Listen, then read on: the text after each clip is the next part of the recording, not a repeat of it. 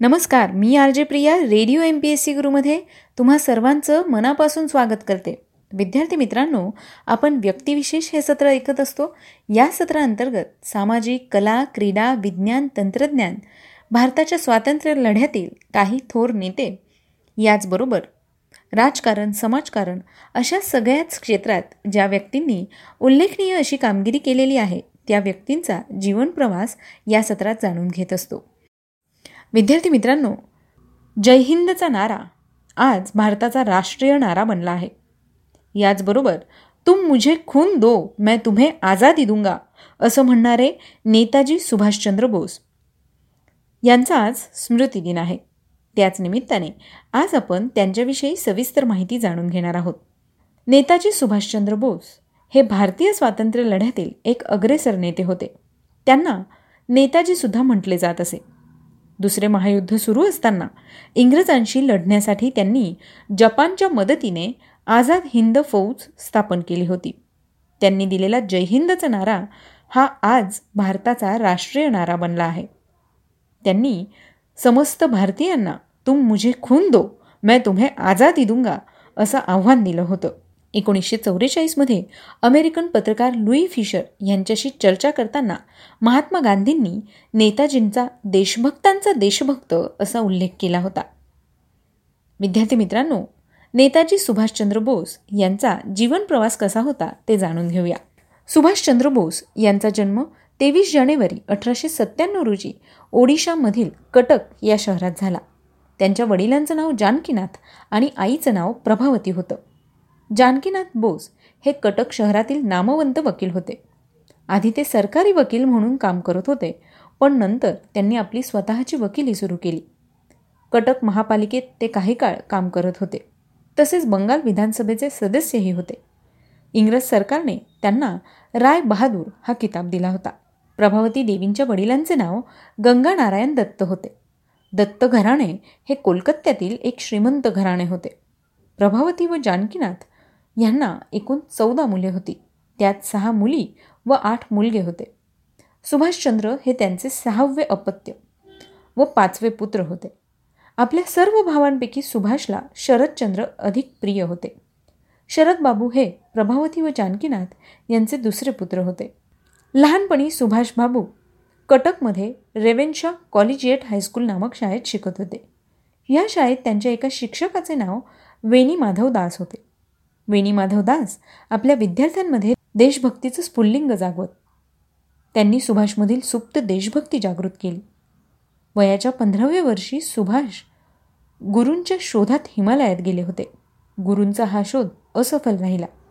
त्यानंतर स्वामी विवेकानंदांचे साहित्य वाचून सुभाषचंद्र बोस हे त्यांचे शिष्य बनले. महाविद्यालयात शिकत असताना अन्यायाविरुद्ध लढण्याची त्यांची प्रवृत्ती झाली. कोलकात्यामधील प्रेसिडेन्सी महाविद्यालयात इंग्रज प्राध्यापक ओटेन हे भारतीय विद्यार्थ्यांशी उर्मटपणे वागत असे. म्हणून सुभाष यांनी महाविद्यालयात संप पुकारला होता. एकोणीसशे एकवीस साली इंग्लंडला जाऊन सुभाष बोस हे भारतीय नागरी सेवेच्या परीक्षेत उत्तीर्ण झाले. परंतु इंग्रज सरकारची चाकरी करण्यास त्यांनी नकार देऊन या नोकरीचा राजीनामा दिला व ते मायदेशी परतले. यानंतर सुभाषबाबूंनी स्वातंत्र्य लढ्यात प्रवेश घेतला. कोलकात्यामधील ज्येष्ठ स्वातंत्र्य सैनिक देशबंधू चित्तरंजन दास यांच्या कार्याने प्रभावित झालेल्या सुभाषबाबू यांनी दासबाबूंबरोबर काम करण्याची इच्छा होती. इंग्लंडहून त्यांनी दासबाबूंना पत्र लिहिलं. त्यांच्याबरोबर काम करण्याची देखील इच्छा व्यक्त केली होती. रवींद्रनाथ ठाकूर यांच्या सल्ल्यानुसार भारतात परतल्यानंतर ते सर्वप्रथम मुंबईला जाऊन महात्मा गांधींना भेटले. मुंबईत गांधीजी मणिभवन नामक वास्तूमध्ये वास्तव्य करत. तेथे वीस जुलै एकोणीसशे एकवीस रोजी महात्मा गांधी आणि सुभाषचंद्र बोस सर्वप्रथम एकमेकांना भेटले. गांधीजींनी देखील कोलकात्याला जाऊन दासबाबूंबरोबर काम करण्याचा सल्ला दिला. मग सुभाषबाबू कोलकात्याला आले व दासबाबूंना भेटले. दासबाबूंना त्यांना पाहून फार आनंद झाला. त्या काळी गांधीजींनी इंग्रज सरकारच्या विरोधात असहकार आंदोलन चालवलं होतं. दासबाबू बंगालमध्ये ह्या आंदोलनाचं नेतृत्व करत होते. त्यांच्याबरोबर सुभाषबाबू या आंदोलनात सहभागी झाले. एकोणीसशे बावीस साली दासबाबूंनी काँग्रेस अंतर्गत स्वराज्य पक्षाची स्थापना केली.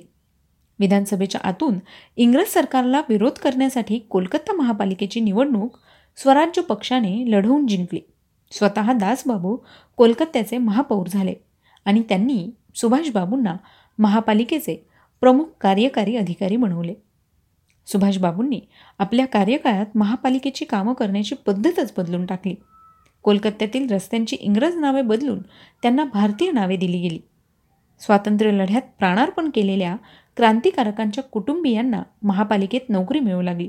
लवकरच सुभाषबाबू देशातील एक अग्रेसर युवा नेता म्हणून ओळखले जाऊ लागले. पंडित जवाहरलाल नेहरूंसह सुभाषबाबूंनी काँग्रेस अंतर्गत इंडिपेंडन्स लीगची स्थापना केली. एकोणीसशे अठ्ठावीस साली जेव्हा सायमन कमिशन भारतात आले तेव्हा काँग्रेसने त्यांना काळे झेंडे दाखवले होते. कोलकात्यात सुभाषबाबूंनी ह्या आंदोलनाचं नेतृत्व केलं. सायमन कमिशनला उत्तर देण्यासाठी काँग्रेसने भारताच्या भावी घटनेचा आराखडा तयार करून आठ सदस्यांची समिती नेमली. पंडित मोतीलाल नेहरू ह्या समितीचे अध्यक्ष होते तर सुभाषबाबू हे त्यांचे एक सदस्य होते. या समितीने नेहरू रिपोर्ट सादर केला. एकोणीसशे अठ्ठावीस साली काँग्रेसचे वार्षिक अधिवेशन पंडित मोतीलाल नेहरूंच्या अध्यक्षतेखाली कोलकात्यात झाले. या अधिवेशनात सुभाषबाबूंनी खाकी गणवेश घालून पंडित मोतीलाल नेहरूंना लष्करी पद्धतीने सलामी दिली. गांधीजी त्या काळी पूर्ण स्वराज्याच्या भूमिकेशी सहमत नव्हते. या अधिवेशनात त्यांनी इंग्रज सरकारकडून वसाहतीचे स्वराज्य मागण्यासाठी ठराव मांडला होता. मात्र सुभाषबाबू व पंडित जवाहरलाल नेहरू यांना पूर्ण स्वराज्याच्या भूमिकेशी तडजोड मान्य नव्हती. अखेर वसाहतीच्या स्वराज्याची मागणी मान्य करण्यासाठी इंग्रज सरकारला एक वर्षाची मुदत देण्याचं ठरलं. जर एक वर्षात इंग्रज सरकारने ही मागणी मान्य केली नाही तर काँग्रेस पूर्ण स्वराज्याची मागणी करेल असं ठरलं. इंग्रज सरकारने ही मागणी मान्य केली नाही. त्यामुळे एकोणीसशे तीस साली काँग्रेसचे वार्षिक अधिवेशन पंडित जवाहरलाल नेहरू यांच्या अध्यक्षतेखाली लाहोरला झाले. आणि तेव्हा असं ठरवलं गेलं की सव्वीस जानेवारी हा दिवस स्वातंत्र्य दिन म्हणून पाळला जाईल. सव्वीस जानेवारी एकोणीसशे एकतीसच्या दिवशी कोलकात्यात सुभाषबाबू तिरंगी ध्वज फडकवत एका विराट मोर्चाचं नेतृत्व करत होते. तेव्हा पोलिसांनी केलेल्या लाठी हल्ल्यात ते जखमी झाले. सुभाषबाबू तुरुंगात असताना गांधीजींनी इंग्रज सरकारबरोबर तह केला व सर्व कैद्यांची सुटका करण्यात आली. परंतु सरदार भगतसिंग आदी क्रांतिकारकांची सुटका करण्यास इंग्रज सरकारने नकार दिला. भगतसिंगांची फाशी रद्द करावी ही मागणी गांधीजींनी इंग्रज सरकारकडे केली. सुभाषबाबूंची इच्छा होती की ह्या बाबतीत इंग्रज सरकार जर दाद देत नसेल तर गांधीजींनी सरकारबरोबर केलेला करार मोडावा. पण आपल्या बाजूने दिलेला शब्द मोडणे गांधीजींना मान्य नव्हते. इंग्रज सरकारने आपली भूमिका सोडली नाही व भगतसिंग आणि त्यांच्या साथीदारांना फाशी देण्यात आली. भगतसिंगांना वाचवू न शकल्यामुळे सुभाषबाबू गांधीजी व काँग्रेसच्या कार्यपद्धतीवर फार नाराज झाले होते. बावीस जुलै एकोणीसशे चाळीस रोजी मुंबई येथे सुभाषचंद्र बोसांची डॉक्टर बाबासाहेब आंबेडकर यांच्याशी देखील भेट झाली. दोघांमध्ये देशाचं स्वातंत्र्य आणि देशातील जातीयता व अस्पृश्यता यावर देखील चर्चा झाली. यानंतर सुभाषबाबूंनी काही काळ कारावास देखील भोगला. आपल्या सार्वजनिक जीवनात सुभाषबाबूंना एकूण अकरा वेळा कारावास भोगावा लागला. सर्वप्रथम एकोणीसशे एकवीस साली त्यांना सहा महिन्यांचा कारावास भोगावा लागला. एकोणीसशे पंचवीस साली गोपीनाथ सहा नामक एक क्रांतिकारी कोलकात्याच्या पोलीस अधीक्षक चार्ल्स टेगार्ड यांना मारण्याच्या प्रयत्नात होता. पण चुकून अर्नेस्ट डे नामक एका व्यापारी इस्माला त्याने मारले. ह्यासाठी त्याला फाशीची शिक्षा सुनावली गेली. गोपीनाथ फाशी गेल्यावर सुभाषबाबू जाहीरपणे जोरात रडले. त्यांनी गोपीनाथचा पार्थिव देह घेऊन त्याच्यावर अंत्यसंस्कार केले. यावरून इंग्रज सरकारने अर्थ लावला की सुभाषबाबू ज्वलंत क्रांतिकारकांशी संबंध तर ठेवतातच परंतु तेच या क्रांतिकारकांचे स्फूर्तीत स्थान आहेत. ह्या कारणास्तव इंग्रज सरकारने सुभाषबाबूंना अटक केली व कोणताही खटला न चालवता त्यांना अनिश्चित कालखंडासाठी म्यानमारच्या मंडाले कारागृहात बंदिस्त करण्यात आलं. पाच नोव्हेंबर एकोणीसशे पंचवीसच्या दिवशी देशबंधू चित्तरंजन दासांचे कोलकाता येथे देहावसन झाले. सुभाषबाबूंना त्यांची मृत्यूची बातमी मंडालेच्या कारागृहात रेडिओवर ऐकली. मंडाले कारागृहातील वास्तव्यात सुभाषबाबूंची तब्येत बिघडली. त्यांना क्षयरोगाने ग्रासले. परंतु इंग्रज सरकारने तरीही त्यांची सुटका करण्यास नकार दिला. सरकारने त्यांची सुटका करण्यासाठी अट घातली की त्यांनी औषधोपचारासाठी युरोपला जावे. पण औषधोपचारानंतर ते भारतात कधी परत येऊ शकतात हे सरकारनं स्पष्ट केलं नाही. त्यामुळे सुभाषबाबूंनी सरकारची अट मानली नाही. अखेर परिस्थिती इतकी कठीण झाली की कदाचित तुरुंगातच सुभाषबाबूंचा मृत्यू ओढावेल असे वाटू लागले. इंग्रज सरकारला हा धोका पत्करायचा नव्हता. अखेर सुभाषबाबूंची सुटका करण्यात आली. मग सुभाषबाबू औषधोपचारासाठी डलहौसी येथे जाऊन राहिले. एकोणीसशे तीस साली सुभाषबाबू कारावासात असताना त्यांनी कोलकात्याच्या महापौरपदी निवड झाली. त्यामुळे सरकारला त्यांची सुटका करणे भाग पडले. एकोणीसशे बत्तीस साली सुभाषबाबू पुन्हा कारावासात होते. यावेळेस त्यांना अल्मोडा येथील तुरुंगात ठेवले होते. अल्मोडा तुरुंगात त्यांची तब्येत पुन्हा बिघडली. वैद्यकीय सल्ल्यानुसार सुभाषबाबू ह्यावेळी औषधोपचारासाठी युरोपला जायला तयार झाले. एकोणीसशे तेहतीसपासून एकोणीसशे छत्तीसपर्यंत सुभाषबाबूंचे युरोपमध्ये वास्तव्य होते. युरोपमधील वास्तव्यात सुभाषबाबूंनी आपल्या तब्येतीची काळजी घेतानाच आपले कार्य देखील सुरू ठेवले होते. त्यांनी इटलीचे नेते मुसोलिनी यांची देखील अनेकदा भेट घेतली. मुसोलिनीने त्यांना भारताच्या स्वातंत्र्य लढ्यात सर्वतोपरी सहकार्य करण्याचं वचन दिलं. आयर्लंडचे नेते डी व्हॅलेरा सुभाषबाबूंचे चांगले मित्र बनले. सुभाषबाबू युरोपमध्ये असताना पंडित जवाहरलाल नेहरूंच्या पत्नी कमला नेहरू यांचे ऑस्ट्रियामध्ये निधन झाले. सुभाषबाबूंनी तिथे देखील जाऊन पंडित नेहरू यांचे सांत्वन केले होते. पुढे सुभाषबाबू युरोपमध्ये विठ्ठलभाई पटेल यांना भेटले. विठ्ठलभाई पटेल यांच्यासह सुभाषबाबूंनी पटेल बोस जाहीरनामा प्रसिद्ध केला ज्यामध्ये त्या दोघांनी गांधीजींच्या नेतृत्वावर कडाडून टीका केली होती. त्यानंतर विठ्ठलभाई पटेल आजारी पडले तेव्हा सुभाषबाबूंनी त्यांची देखील सेवा केली होती. पण यानंतर विठ्ठलभाई पटेलांचे निधन झाले.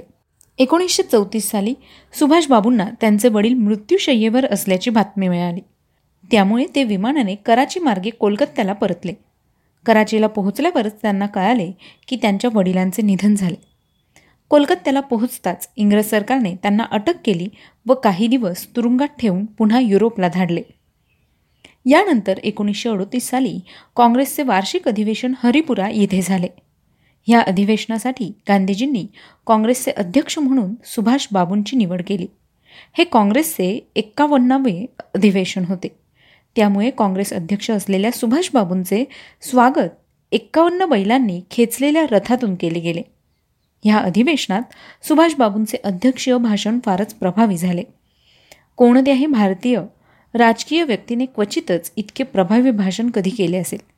आपल्या अध्यक्षपदाच्या कारकिर्दीत सुभाषबाबूंनी योजना आयोग स्थापन केला. पंडित जवाहरलाल नेहरू हे त्याचे अध्यक्ष होते. सुभाषबाबूंनी बँगलोर येथे प्रसिद्ध वैज्ञानिक सर विश्वेश्वरय्या यांच्या अध्यक्षतेखाली एक विज्ञान परिषद देखील भरवली. एकोणीसशे सदोतीसमध्ये जपानने चीनवर आक्रमण केले तेव्हा सुभाषबाबूंच्या अध्यक्षतेखाली काँग्रेसने चीनी जनतेला सहाय्य करण्यासाठी डॉक्टर द्वारकानाथ कोटणीस यांच्या नेतृत्वाखाली वैद्यकीय पथक पाठवण्याचा निर्णय घेतला. पुढे जेव्हा सुभाषबाबूंनी भारताच्या स्वातंत्र्य लढ्यात जपानची मदत केली तेव्हा त्यांना जपानचे हस्तक व फॅसिस्ट म्हटले गेले. पण वरील घटनेवरून हे सिद्ध होते की सुभाषबाबू हे जपानचे हस्तक नव्हते नाही फॅसिस्ट विचारसरणीशी सहमत होते. यानंतर मात्र एकोणीसशे अडोतीस साली गांधीजींनी काँग्रेस अध्यक्षपदासाठी सुभाषबाबूंची निवड केली असली तरी गांधीजींना सुभाषबाबूंची कार्यपद्धती पसंत नव्हती. यात सुमारास युरोपात द्वितीय महायुद्धाची छाया पसरली होती. सुभाषबाबूंची इच्छा होती की इंग्लंडच्या कठीण परिस्थितीचा लाभ उठवून भारताचा स्वातंत्र्य लढा अधिक तीव्र केला जावा. त्यांनी आपल्या अध्यक्षपदाच्या कारकिर्दीत या दिशेने पावले टाकण्यास सुरुवात देखील केली होती. गांधीजी यांच्या विचारसरणीशी सुभाषबाबू सहमत नव्हते. एकोणीसशे एकोणचाळीसमध्ये जेव्हा नवीन काँग्रेस अध्यक्ष निवडण्याची वेळ आली तेव्हा सुभाषबाबूंना अध्यक्षपदावर कुणी अशी व्यक्ती हवी होती जी ह्या बाबतीत कोणत्याही दबावासमोर झुकणार नाही. अशी कोणती दुसरी व्यक्ती समोर न आल्यामुळे सुभाषबाबू स्वतः पुन्हा काँग्रेस अध्यक्ष बनू इच्छित होते. पण गांधीजींना आता ते नको होते. गांधीजींनी अध्यक्षपदासाठी पट्टाभी सीतार मैया यांची निवड केली. कविवर्य रवींद्रनाथ ठाकूर यांनी गांधीजींना पत्र लिहून सुभाषबाबूंनाच पुन्हा अध्यक्ष बनवण्याची विनंती देखील केली होती. प्रफुल्लचंद्र राय मेघनाथ सहा यांसारखे वैज्ञानिकही पुन्हा सुभाषबाबूंनाच अध्यक्ष करावे या मताचे होते. परंतु त्यावेळेला गांधीजींनी कुणाचेही न ऐकता शेवटपर्यंत तडजोड न होऊ देता अनेक वर्षानंतर काँग्रेस अध्यक्षपदासाठी निवडणूक लढवण्यात आली. आणि ह्यावेळी महात्मा गांधीजींनी पट्टाभी सीतारामय्या यांना साथ दिली.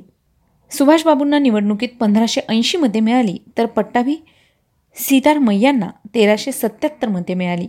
गांधीजींनी विरोध करून देखील सुभाषबाबूंनी दोनशे तीन मतांनी ही निवडणूक जिंकली होती. यानंतर कार्यकारिणीच्या चौदापैकी बारा सदस्यांनी राजीनामा दिला. पंडित जवाहरलाल नेहरू तटस्थ राहिले व एकटे शरद बाबू सुभाषबाबूंच्या बाजूने उभे राहिले. एकोणीसशे एकोणचाळीस सालच्या वार्षिक काँग्रेस अधिवेशन त्रिपुरा या ठिकाणी झाले होते. या अधिवेशनाच्या वेळी सुभाषबाबू आजारी होते. गांधीजी या अधिवेशनाला उपस्थित राहिले नाहीत.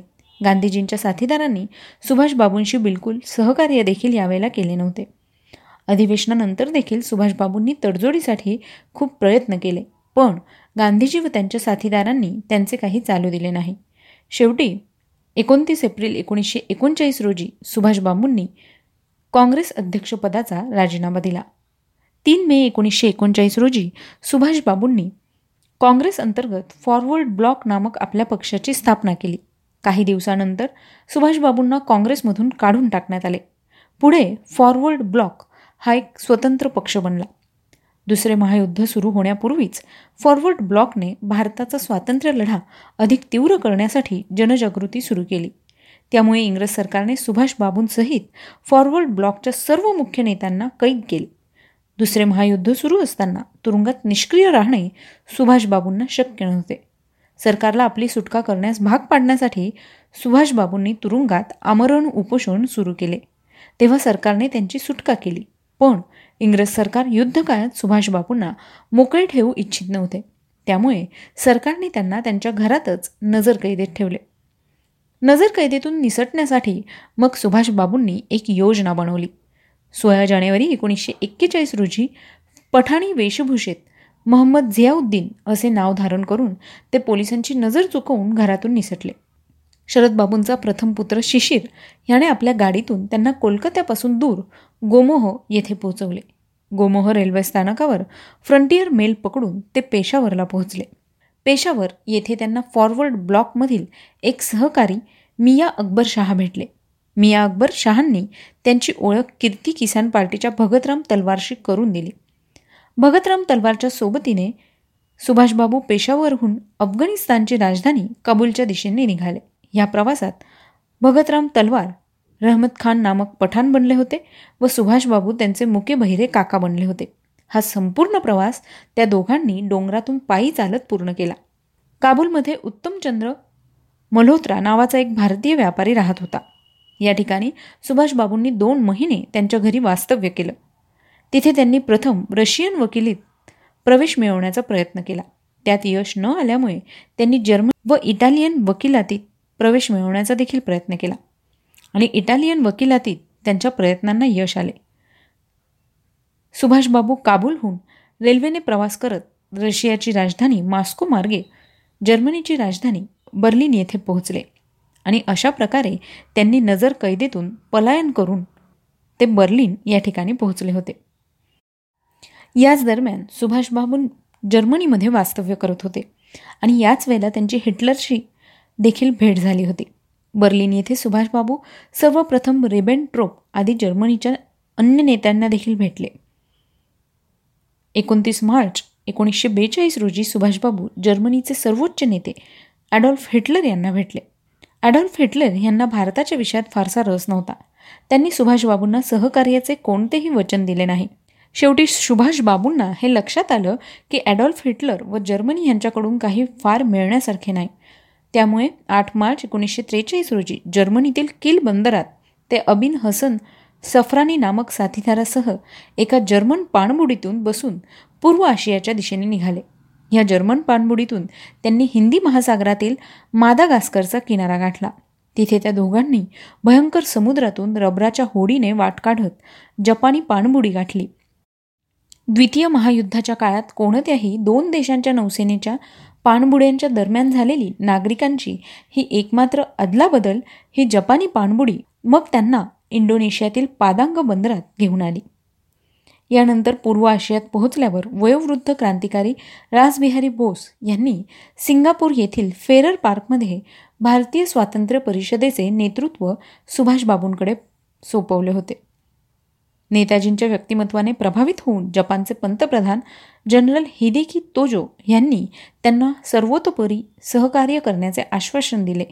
एकवीस ऑक्टोबर एकोणीसशे त्रेचाळीस रोजी नेताजींनी सिंगापुरात अर्जी हुकूमत ए आझाद हिंदची स्थापना केली. ते स्वतः या सरकारचे राष्ट्रपती पंतप्रधान व युद्धमंत्री बनले. या सरकारला एकूण नऊ देशांनी मान्यता दिली. नेताजी आझाद हिंद फौजेचे सरसेनापती देखील बनले. आझाद हिंद फौजेत जपानी लष्कराने इंग्रजांच्या फौजेतून पकडलेल्या भारतीय युद्धबंद्यांना भरती केले गेले. आझाद हिंद फौजेत स्त्रियांसाठी झांसी की राणी हे रेजिमेंट देखील बनवण्यात आले. पूर्व आशियात नेताजींनी अनेक भाषणे करून तेथील स्थायिक भारतीय लोकांना आझाद हिंद फौजेत भरती होण्याचे तसेच त्यांना आर्थिक मदत करण्याची आव्हाने देखील केली. ही आव्हाने करताना त्यांनी तुम मुझे खून दो मैं तुम्हें आझादी दूंगा असा नारा दिला. द्वितीय महायुद्धाच्या काळात आझाद हिंद फौजेने जपानी लष्कराच्या साथीने भारतावर आक्रमण केले. आपल्या फौजेला प्रेरणा देण्यासाठी नेताजींनी चलो दिल्ली अशी हाक दिली. दोन्ही फौजांनी इंग्रजांकडून अंदमान आणि निकोबार बेटे जिंकली. ही बेटे अर्जी हुकूमत ए आझाद हिंदच्या अनुशासनाखाली राहिली.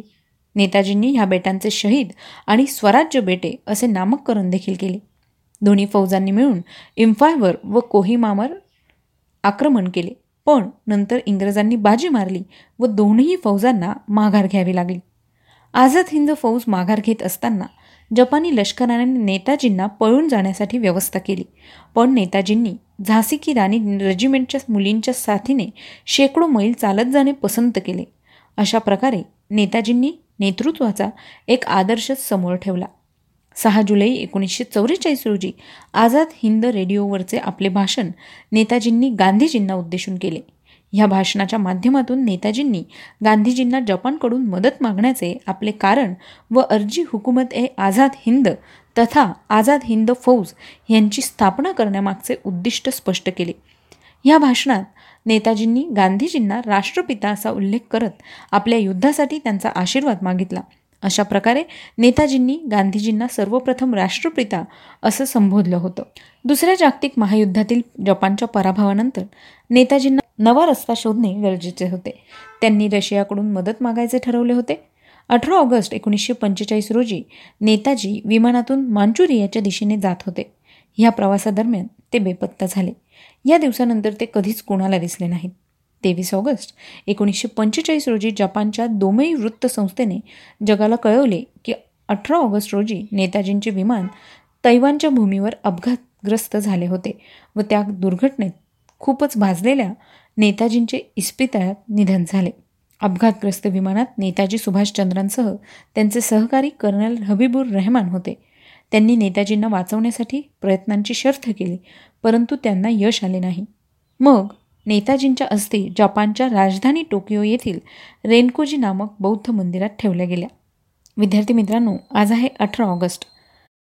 नेताजी सुभाषचंद्र बोस यांचा स्मृतिदिन त्याच निमित्ताने आज आपण नेताजी सुभाषचंद्र बोस यांच्याविषयीची सविस्तर माहिती जाणून घेतली. मित्रांनो तुम्हाला ही माहिती कशी वाटली हे तुम्ही आम्हाला आमच्या शहाऐंशी अठ्ठ्याण्णव शहाऐंशी अठ्ठ्याण्णव ऐंशी या व्हॉट्सअप क्रमांकावर कळवू शकता. तुम्ही तुमचे मेसेजेस ऑडिओ स्वरूपातसुद्धा आम्हाला पाठवू शकता. मित्रांनो याचबरोबर तुम्ही आमचं व्यक्तिविशेष हे सत्र आमच्या स्पॉटीफाय म्युझिक ॲप अँकर एफ एम गुगल पॉडकास्ट किंवा रेडिओ पब्लिकवर सुद्धा ऐकू शकता. चला तर मग मित्रांनो आता वेळ आली आहे रजा घेण्याची. मी आर जे प्रिया. तुम्हा सगळ्यांची रजा घेते. पुन्हा भेटूया उद्याच्या व्यक्तिविशेष या सत्रात एका नवीन व्यक्तीची जीवनगाथा ऐकण्यासाठी. तोपर्यंत सुरक्षित राहा काळजी घ्या आणि अर्थातच ऐकत राहा radio M P S C Guru spreading the knowledge powered by Spectrum Academy